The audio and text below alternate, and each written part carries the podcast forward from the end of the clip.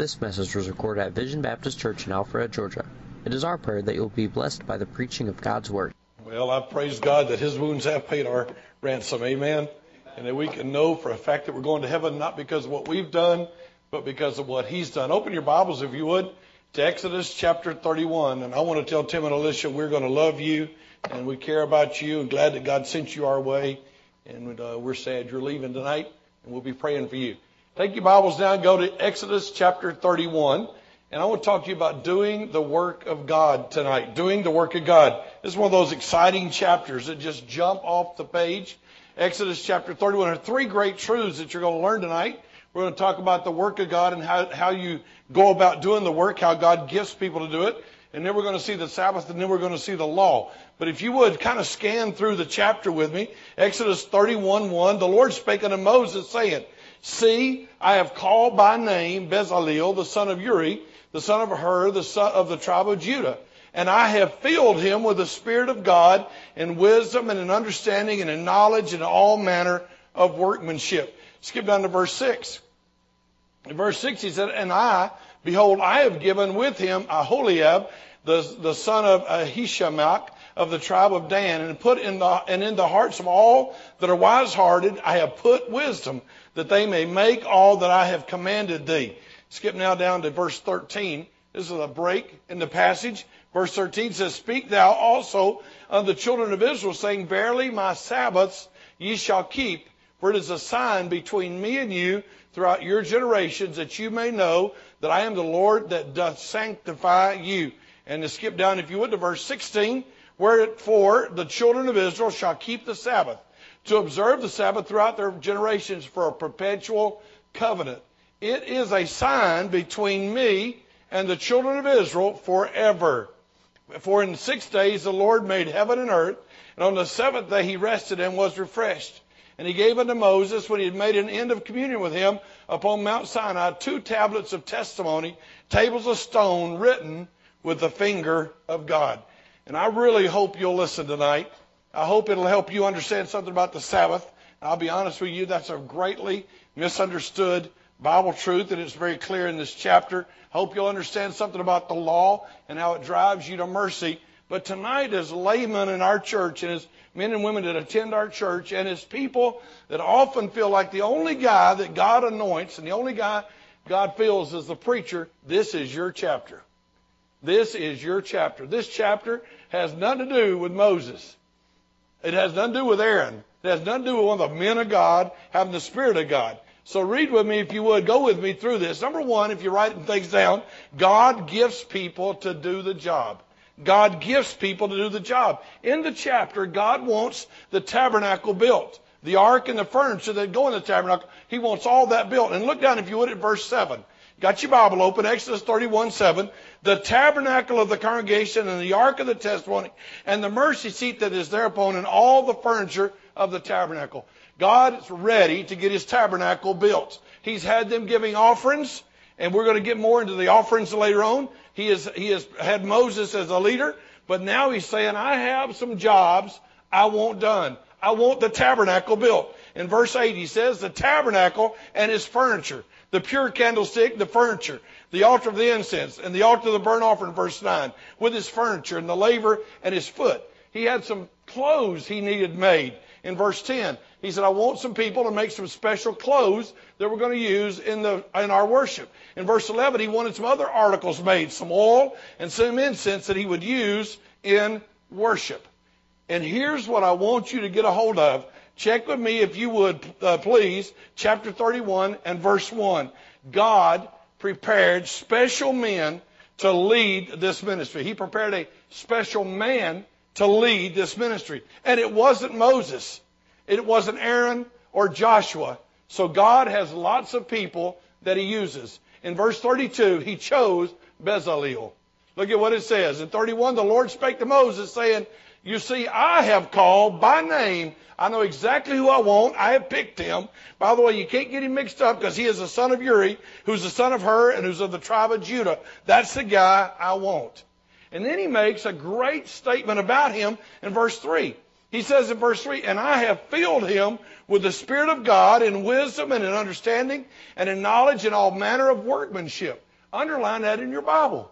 Somewhere along the way, we have got this philosophy, not you, and I think maybe not Vision Baptist Church. I think we've learned this, but somewhere along the way, preachers have wanted to make it sound like, boy, we are God's gift to everybody, and God's filled us and gifted us, and we're the special guys. But in chapter 31 and verse 3, he's filling Bezalel. And Bezalel is a man who's going to be in charge of construction, of building, of being an artisan. Many pastors have made you feel that God gave the special, the special dose of the Holy Ghost to the pastor. Here you see God giving his spirit to a man that's going to be an artisan, a worker with his hands. And God filled him with his spirit and with special gifts and abilities. Look at verse 3. I have filled him with the spirit of God. You ought to underline that. Who? The guy who's got a hammer and a chisel.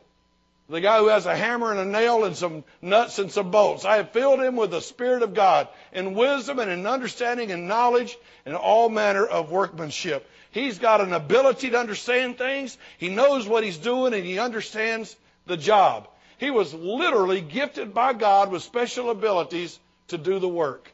Chapter 31 verse 4. He said, I gifted him in verse 3 to devise cunning works, good works, sharp works, smart works, stuff that's going to astonish you by the way he's able to do woodwork and the way he's able to work with the gold and the metal. He said, man, this is going to be great stuff. He's going to know how to work in gold and silver and in brass. He's going to know how to cut stones and set them. He's going to know how to work with timber and to work at all manner of workmanship.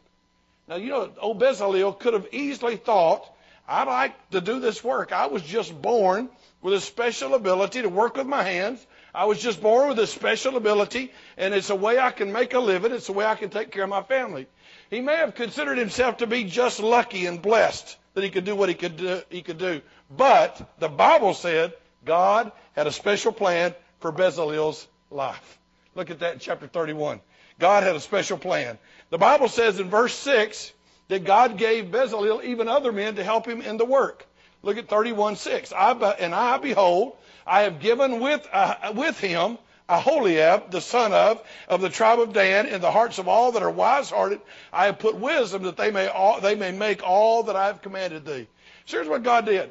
God said, Moses, I'm using you and you're going to lead my people out. And, but I got big jobs for a lot of people, not just the pastor, not just the leader, not just the main man, not just the guy that seems to be up there in front. I got big jobs for everybody. And so I'm going to gift Aholiab and I'm going to, uh, I'm going to help him to do what God wants done, what God needed done. And his purpose is much more than taking care of his family. He's got a big job to do. He might have been born with the man. I'm good with my hands. I'm a good mechanic. I'm a good. I'm good at this. I can do all these things. He might have thought all that, but he had a greater purpose. Apparently, with Aholiab, God gave several others ability, and He gifted them. Look in verse 6. And I have given him with him, I have given with him a Holiab in the son, the son of, in the, of the tribe of Dan, in the hearts of all that are wise hearted. I have put wisdom that they may make all that I commanded thee. So had we been living in Israel, had we been living in Israel, it would have been an astonishing thing. They're about to make this really fancy tent with all these fancy instruments. They're about to build things out of wood and cover them in gold.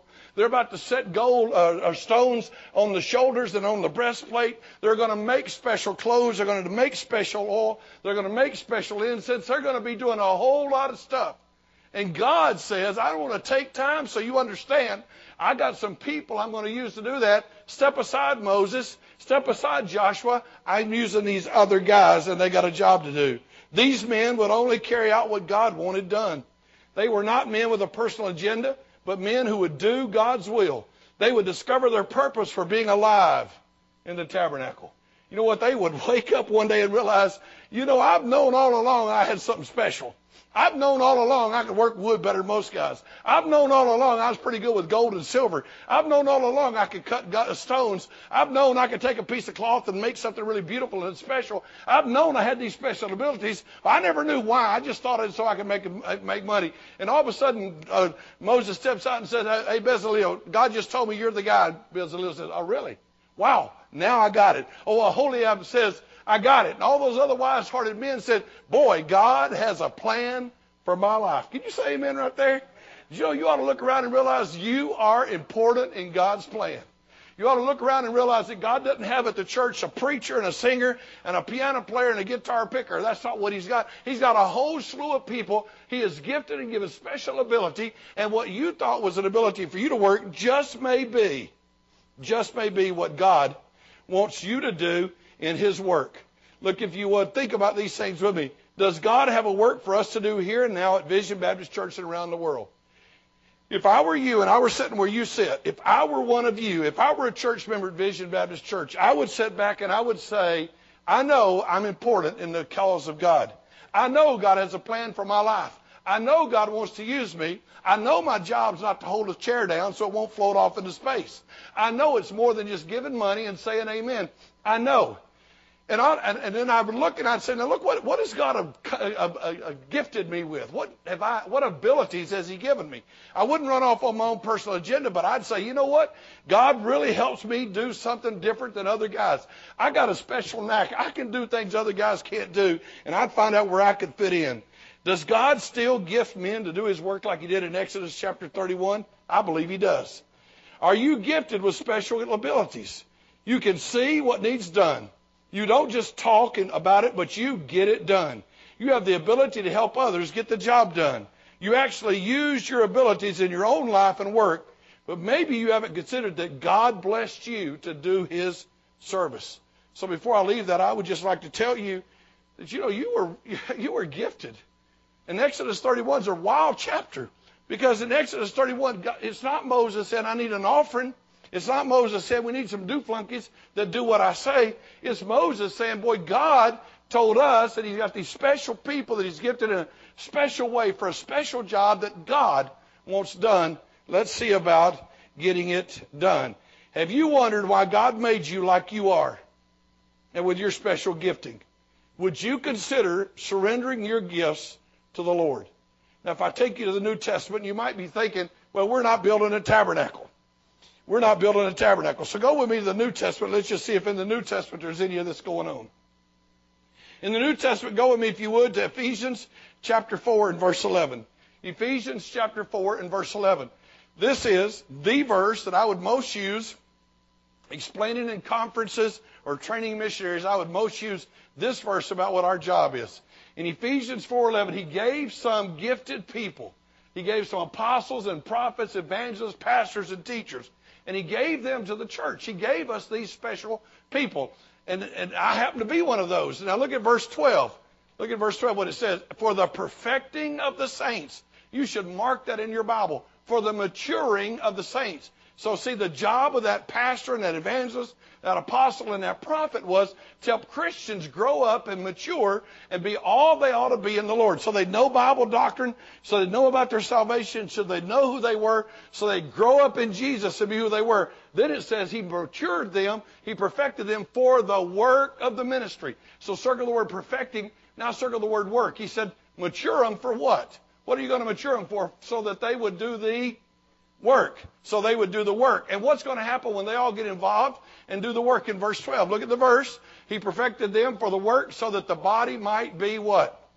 Edified, built up, grown up. So if you got your Bible open there with me, verse 13, he says, till we all come. So my job is to keep encouraging and, and, and motivating and training and perfecting and there's these other people that are going to get involved and they're going to do the work and they're going to get involved and the body is going to grow. Go down to verse 16. Ephesians chapter 4 and verse 16.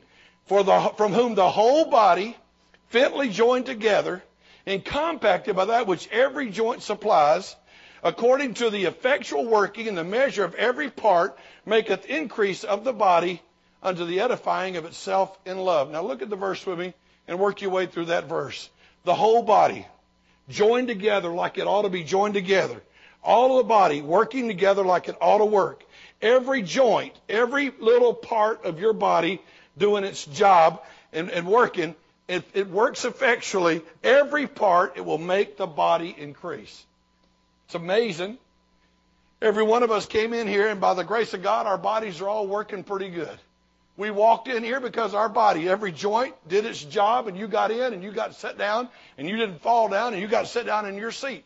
Uh, Brother Kevin Page, who just became a missionary with Voice of the Villages, and he's starting out on, on the road, Brother Page, uh, Brother Page spent over four years uh, so bad of fainting that he couldn't even drive. He would be standing in the pulpit preaching when he was pastor, and he would just pass out, land on the floor. They'd pick him up, get him back to going, and then he'd go home. He'd be coming down the stairs, walking in the living room, and just pass out. Come to find out, his heart was racing up to 257 beats a minute, and then his heart would just stop pumping, and his body just didn't know what was going on. It wasn't all working, and he was in major trouble.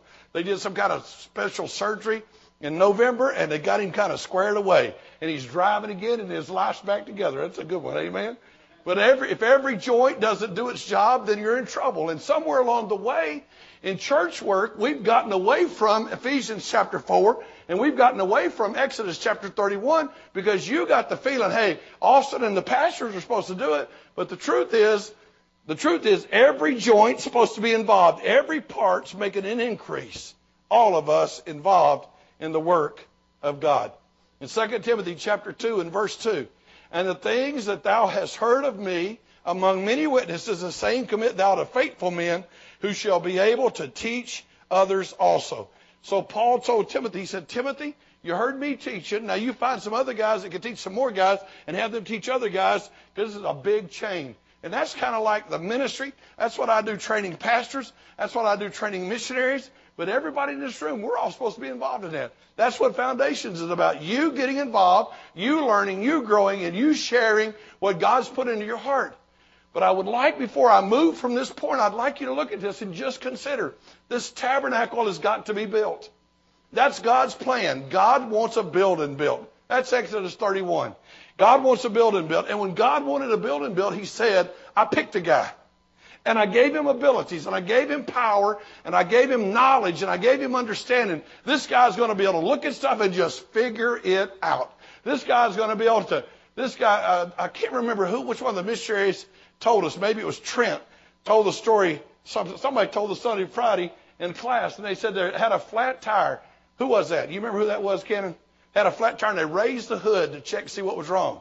That was Jeff that did that. Yeah, Jeff and Mindy are young marriage, and he had a flat tire, and he said, I didn't know what I was doing, so I raised the hood see what was going on. And, and uh, so, I mean, he needs somebody full of understanding, amen? I mean, he has a flat tire and raises the hood. That was Jeff. So the whole point is God gave gifted people. Isn't that a wild thing? And so as you sit there, I, I would hate to be you if I didn't understand what I'm telling you right now. I would hate to be you if it meant I just go to church and listen. I would hate to be you if I just go to church and listen and give my money. That's my job. No, God has a plan for you. God has gifted you. There are things you can do. You should get involved in Sunday school. You should get involved in other stuff. And even down to being Aholiab or being old Bezalel and building stuff and making stuff and doing stuff. You ought to realize, man, God gifted them. That's no, that's no less than the story tells when he talks about filling one of his preachers with the Spirit of God. That's no less story. Is that wild or not? When he fills a preacher, he says, I filled him with my power. I filled him with my spirit, and I gave him understanding. And this time it was about a guy who was going to get a hammer and a chisel. He's going to melt some gold. He was going to cover some things with gold. He was going to cut some stones and prepare them. And there was a whole team of guys. That's Exodus chapter 31. So I challenge you to say to God, where do I fit? Where do I fit? I've got to be involved. I'd get more active if I were you. I'd come into this church like, man, I belong here.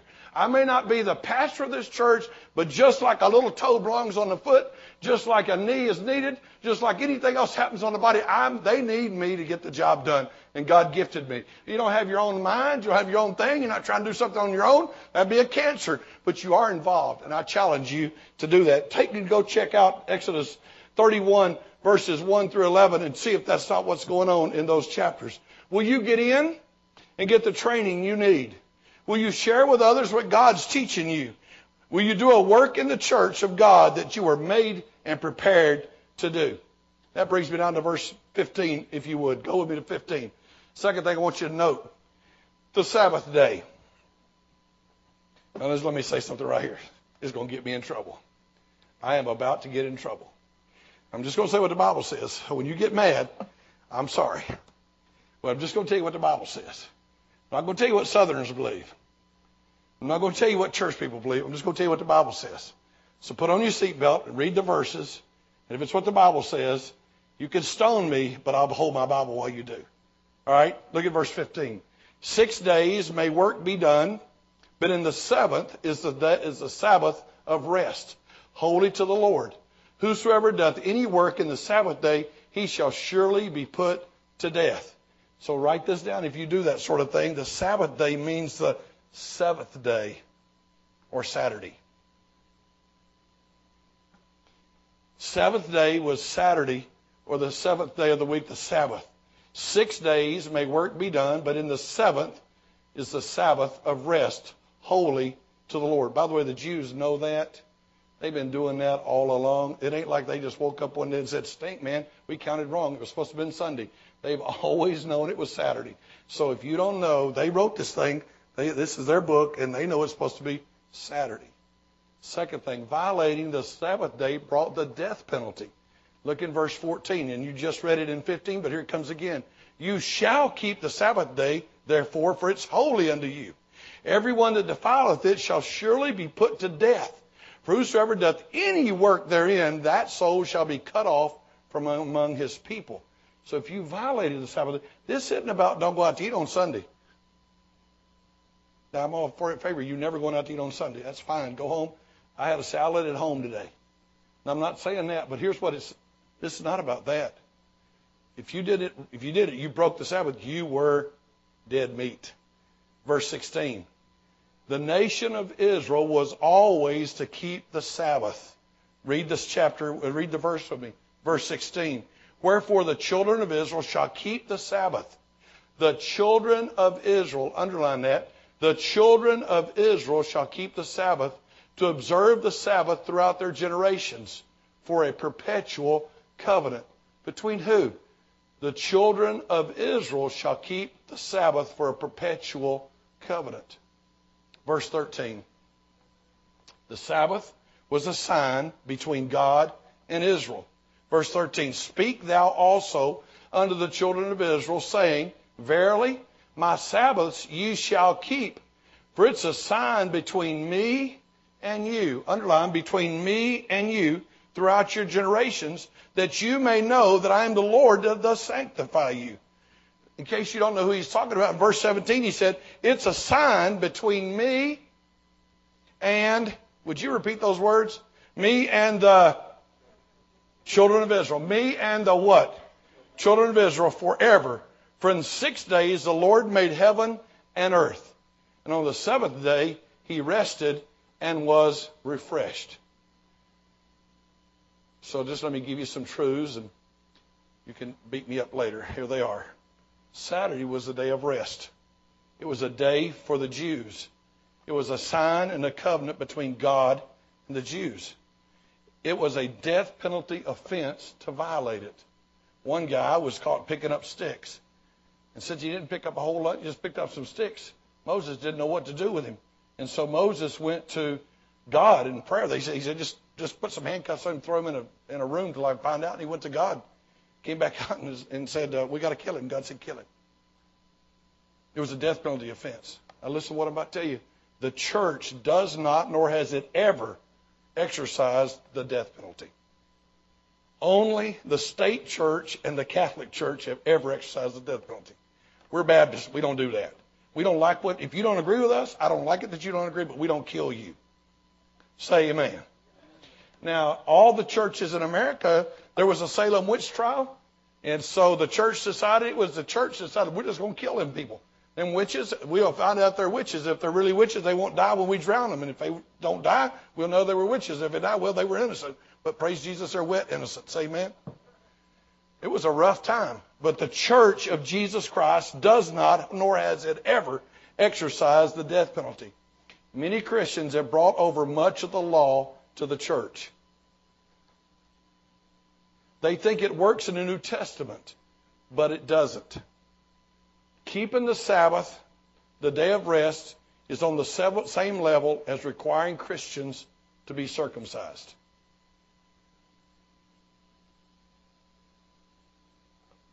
The book of Galatians was written because some people came down from Jerusalem and they said to the people in Galatia, you can be saved by grace, but you got to get circumcised. And Paul said, that's another gospel. That's not right. And so requiring Christians to do that's not biblical. We don't require people to be circumcised. We don't require people to keep the Sabbath. There's nothing wrong with honoring Sunday and not working. I think it's a good thing. I think, I'll be honest with you, Sunday's probably, I mean, on Sunday afternoons, at least probably the least work I ever do, except when I was in Peru. I used to preach six times. The first three or four years, I preached six times every Sunday. I preached at 8 o'clock, 9 o'clock, 11 o'clock, 4 o'clock, 6 o'clock, and 7.30 uh, every day, every Sunday. Uh, but most of the time on a Sunday, I, you know, I don't necessarily take a nap, but I just read, just kind of lay around. But let me just tell you, to make that a rule would be wrong. And some Christians have made that a rule. And we got to be careful. We're not under those rules. Those rules weren't written for us. And you just read the Old Testament. And, and, and by the way, if you don't want to eat out on Sunday, I think that's great. I'm all for you. Don't eat out on Sunday. Don't do any of those things. Just don't make it a rule. Don't make it a rule for anybody else, or you'll be crossing a line. There's nothing wrong with honoring Sunday. It's nothing wrong with not working, but you're not under a commandment. We are not the nation of Israel. Israel and church are not the same entity. I'd like to just take a second and help you to understand something big you got to learn. Israel's one group of people, and the church is another group of people. We're in the we're in the age of the church now. We're in the age of the church, and so Israel had certain things that. That's why I don't wear a robe. I'm not a priest. That's why we don't baby baptize. That's why we don't circumcise babies here at the church because those things and many Protestant churches brought them over because they can't figure out when Israel ends and the church starts. But in the New Testament, we didn't baptize babies and we didn't circumcise babies and we didn't honor the Saturday in the New Testament. In the New Testament, it was a church age. It was a different age. You need to know real clearly why could some churches kill people that didn't agree with their doctrine? Because Israel could. And they thought they were like Israel. We're not like Israel. We're a whole new group. We're a whole new group. We are a whole new group, and we're not in the same boat as they were. Go with me if you would. Now that you're mad, we get something really glad. Go to Exodus chapter 31, verse 18. I've never preached that before in my life. Never have, but this got stuck with it. It was in the chapter, Exodus 31. Exodus 31, verse 18. God wrote the commandments with his finger. That's a wild statement, isn't it? Look at verse 18. And he gave unto Moses, when he had made an end of communing with him upon Mount Sinai, two tables of testimony, tables of stone written with the finger of God. And so the last thing, I, the first thing I wanted you to see tonight was in Exodus chapter 31, God gifted people to do the work. You're supposed to do the work. The second thing is you're not under the Old Testament rules that applied to the Jews. That doesn't mean that you shouldn't. It doesn't mean I'm against being circumcised. It doesn't mean I'm against not uh, or, or honoring Saturday or Sunday or any other day. In Colossians, Paul said, just pick a day you want to honor. That'll be fine. Pick you a day. And so it's not, that's not the deal. But the deal is we don't bring those laws over. Now we're to the verse where he said, I wrote the Ten Commandments with my finger. And I would just like to work you through some things you've already studied as you've been going through the Bible. The Ten Commandments are also called the tables of testimony. We'll get that in a minute. They are on stone tablets. Go with me to 2 Corinthians chapter 3 and verse 6. Because you may think, well, these Ten Commandments, they have this elevated position because he wrote them with his finger. They're like really special. They're like really special. And, and, and, but I want you to understand what God said about the Ten Commandments so you get the real picture. In 2 uh, Corinthians chapter 3 and verse 6, he said, who also hath made us able ministers of the New Testament. Underline that. Of the New Testament. Not of the letter, but of the Spirit. For the letter kills, but the Spirit gives life. Underline, he said, the letter kills, but the Spirit gives life. Those things written on those Ten Commandments, they killed, but the Holy Spirit's giving life. Look at verse 7. For the, but if the ministration of death, in the margin of your Bible, write ministry of death.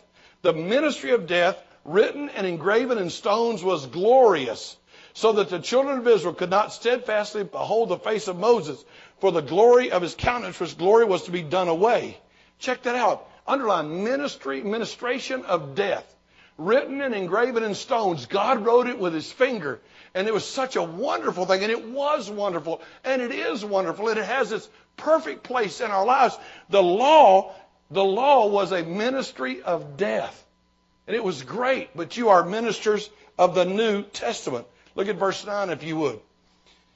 For if the ministration of condemnation be glory, much more doth the ministration of righteousness exceed in glory.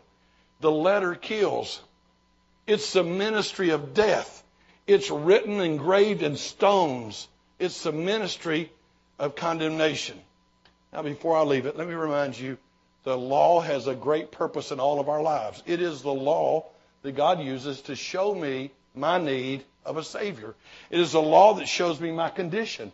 It is a law that says, Austin, you have sinned and you have failed, and there's no way you can go to heaven when you die because you have failed God. And the law has a great place because without the law, I'd never recognize who I am. Without the law, I'd never recognize my need of the Savior. Without the law, I'd never go run into Jesus. Without the law, I need to be condemned. I need to be condemned. I need to know I'm in desperate need of what God and only God can do through Jesus Christ. But if you notice in the verse, in, in, in, in, verse 9, he said, Much more does the ministry of righteousness exceed in glory. You know what happened, don't you? The, the, the law was death to tell me I'd go to hell. The law condemned me. It was a ministry of death. But I got to Jesus and there was a ministry of righteousness. I could never keep the law. It's beyond me to keep the law. I've only failed the law. The law showed me how wicked I was, and Jesus showed me he could pay the debt and give me new life. And Jesus gave me life, and Jesus took it on him. And going back to Exodus chapter 25 and verse 21, the beauty is in this whole tabernacle that they're building that uh, that under the mercy seat you'll find those Ten Commandments. Exodus 25, 21. And thou shalt put the mercy seat above upon the ark. And in the ark you'll put the testimony that I shall give you. In the ark, you put the testimony. So you take those Ten Commandments. You got those Ten Commandments, and you put them right under there. So, buddy, that's the basis. Because that right there is what makes me need mercy. And above that, on the ark, you put a mercy seat. Look, if you would, at verse 22. And I will meet with thee. And there I will meet with thee. And there I will meet with thee. And I will commune with thee from above. This is beautiful. This is Old Testament. I will meet with you above the mercy seat. I will meet with you above the mercy seat. From between the two cherubims which are upon the ark of the testimony of all the things I've given thee a commandment of the children of Israel. Now please listen to this. You pull out the Ten Commandments and you start talking to me about the Ten Commandments. You start telling me what I've done wrong. You start telling me how I failed. You start showing me my failure. And God said, I'm going to put that right there under the mercy seat. And that condemnation takes me to a place where He communes with me because He died on the cross and paid my sin debt. And His mercy frees me from who I was and frees me from that death and frees me from that condemnation. He saved me by His grace.